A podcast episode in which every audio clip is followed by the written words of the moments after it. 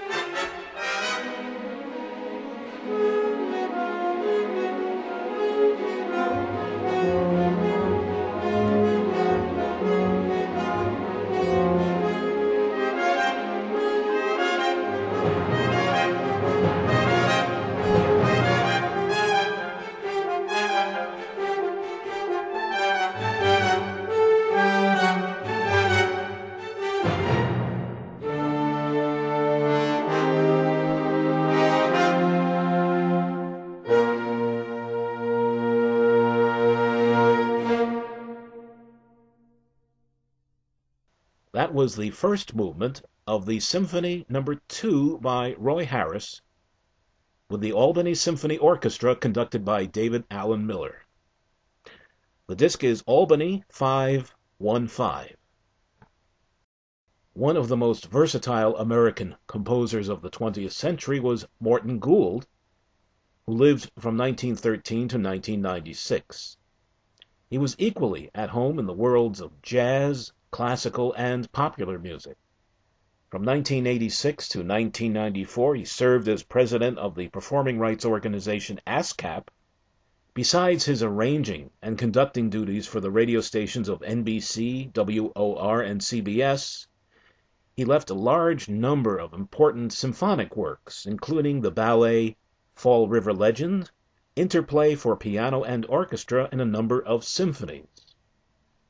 He also won the Pulitzer Prize in 1995 for the work String Music. In 1944, while the Second World War continued to rage in Europe, he wrote his Symphony No. 2 subtitled On Marching Tunes. The work was commissioned by the YMCA for its 100th anniversary and was dedicated to the freedom loving youth of the world. The premiere took place during a radio broadcast by the New York Philharmonic under Vladimir Golschmann in June of 1944.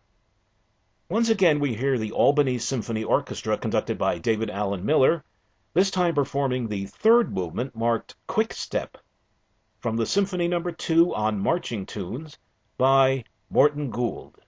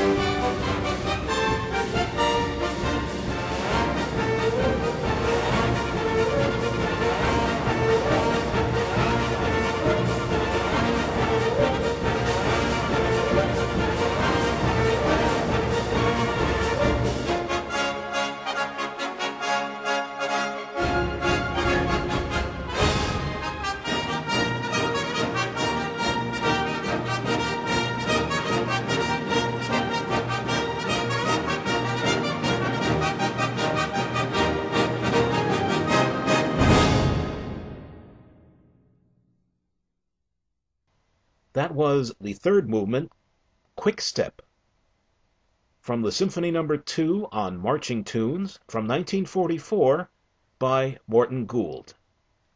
The Albany Symphony Orchestra conducted by David Alan Miller. From Albany Disc number 605. Let us now jump ahead a few decades to a work written in the year 2000. This will be the Symphony No. 1 by Frank Ticheli, who was born in 1958 and is currently Professor of Composition at University of Southern California's Thornton School of Music. Ticheli studied with such composers as William Albright, Leslie Bassett, William Bolcom, and George Wilson. The Symphony No. 1 is described as a kind of journey of the soul from innocence to introspection to darkness and finally to enlightenment. The first movement is entitled Of Youth, and we hear now this performance by the University of Miami Symphony Orchestra conducted by Thomas Sleeper. Movement 1 of the Symphony No. 1 by Frank Ticheli.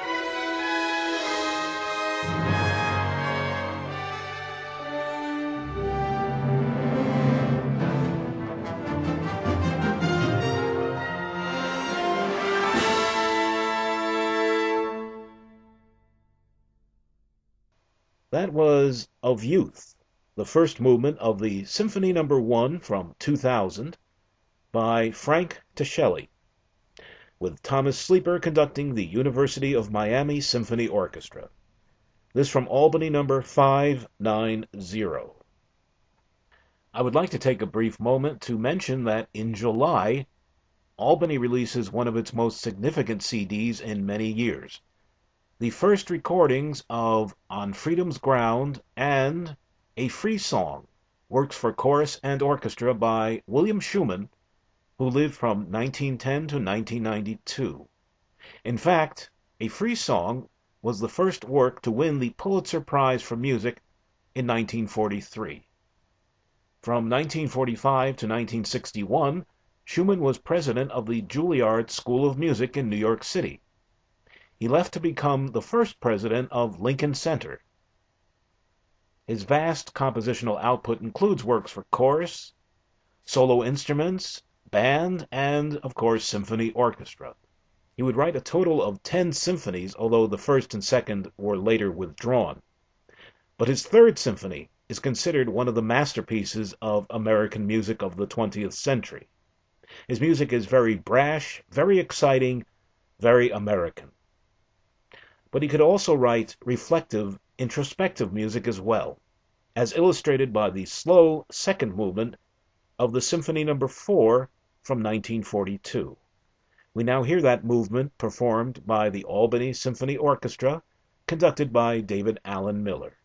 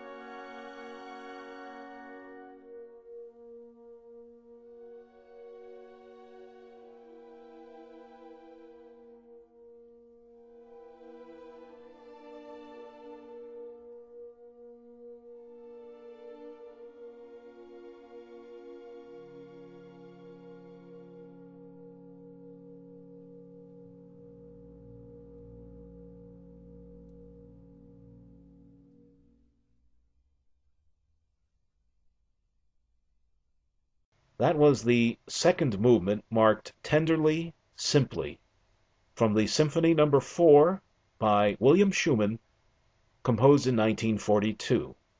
The Albany Symphony Orchestra was conducted by David Alan Miller on Albany Records No. 566. Born in 1894, Walter Piston was of the same generation as other composers such as Roy Harris, Howard Hanson, Virgil Thomson, George Gershwin, and Aaron Copland. Walter Piston was renowned as both a composer and teacher, and he was closely associated with Harvard University throughout his life. He attended Harvard as an undergraduate, joined the faculty in 1926, and became a full professor in 1944, remaining at Harvard for many years.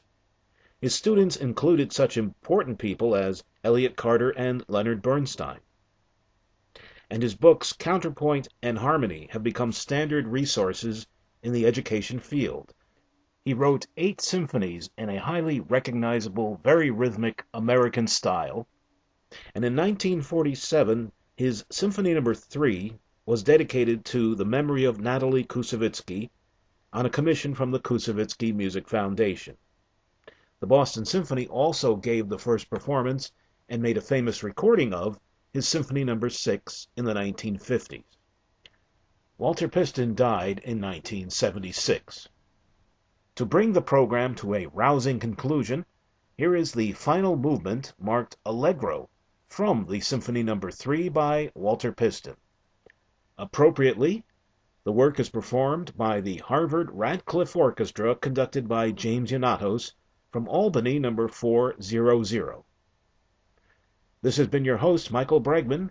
Thank you for listening, and join me again next month for the Albany Records Podcast.